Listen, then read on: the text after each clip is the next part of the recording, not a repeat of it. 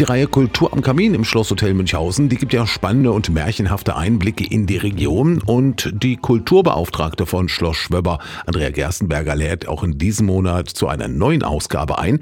Dieses Mal, da dreht sich alles um die deutsche Märchenstraße, die auch bei vielen Touristen aus dem In- und Ausland über große Beliebtheit erfreut.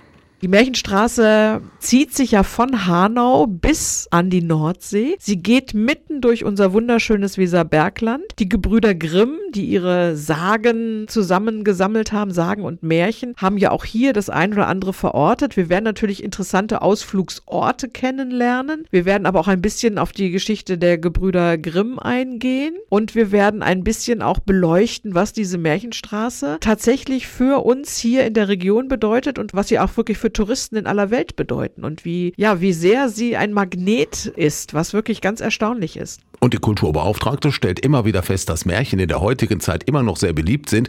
Sie meint, das würde damit zusammenhängen, dass die Geschichten meist ein Happy End haben und so ein Stück heile Welt vermitteln. Für Gerstenberger zeichnet sich jedenfalls ein klarer Trend ab, der vor allem bei einem Medium ganz besonders zu beobachten ist. Und es ist tatsächlich erstaunlich, wie erfolgreich Märchenfilme ja auch sind. Nicht nur zu Weihnachten, sondern auch über das ganze Jahr hinweg gibt es ja immer mal wieder welche. Märchen ist ein Thema, was Disney sehr inspiriert hat und da das alles sind Geschichten, die man auf der ganzen Welt kennt. Man kennt die Geschichte von Aschenbrödel auf der ganzen Welt und das zieht ganz viele Menschen an, tatsächlich dann auch mal zu schauen, oh, wo kommen die denn überhaupt her? Andrea Gerstenberger möchte die Strecke mit den Besuchern gedanklich mal abgehen.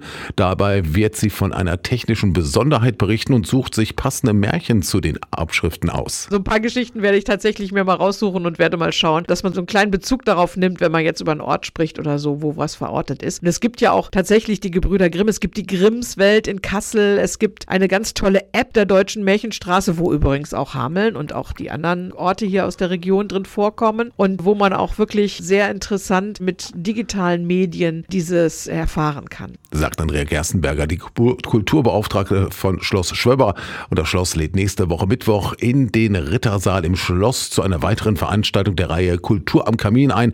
Bei Kaffee und Kuchen gibt es hier interessante Einblicke in die Geschichte des Weserberglands. Dieses Mal geht es um die deutsche Märchenstraße. Eine vorherige Anmeldung für die Teilnahme ist erforderlich, entweder telefonisch oder per Mail an info at schlosshotel-münchhausen www.ftf.com.